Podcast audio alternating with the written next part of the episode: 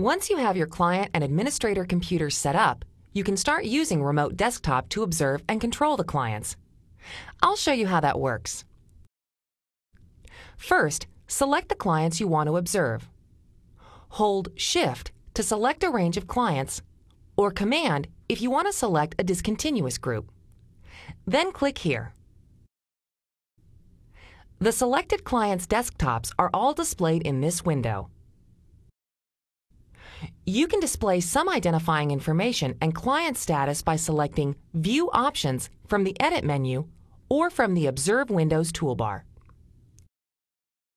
You can change how many clients appear on each page of your Observe window, how frequently the page turns, and the image quality of the client desktop display.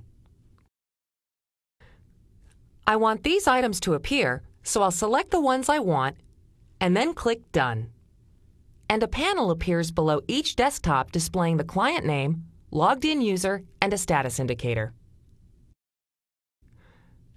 Click the indicator to see details about the client's disk, memory, and CPU usage.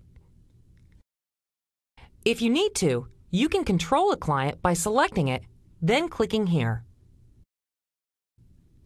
Controlling a client is just like using its own keyboard and mouse to interact with it. Since you're sitting at the admin computer and controlling the remote client, you can also drag files from the admin computer onto the client's hard disk and from the client to the admin. Curtain mode lets you control the computer unobserved by its users. My message and a padlock will be displayed on the client screen while I'm controlling it in curtain mode. Click the Lock Computer Screen while you control button in the Client Control Window toolbar to exit curtain mode.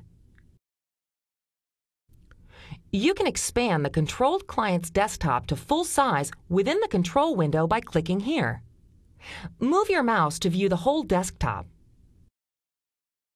Or click here and expand the client desktop to fill your screen. With the new Apple Remote Desktop widget in Dashboard, you can quickly observe and control clients even when Remote Desktop isn't running.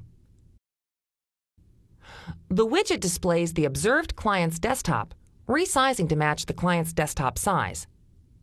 If you need to control the client, you can double-click on it in the widget and go straight to the control window. You can send a text message to multiple clients or start a chat with one client whether or not you're observing that client. Select the target client from a computer list and then choose Send Message or Chat from the Interact menu. This is a great way to assist users you've observed having trouble, provide classroom instructions, or warn users when you have management tasks planned. Remotely observing and controlling client computers are two of the methods you'll use for client administration, asset management, and user assistance.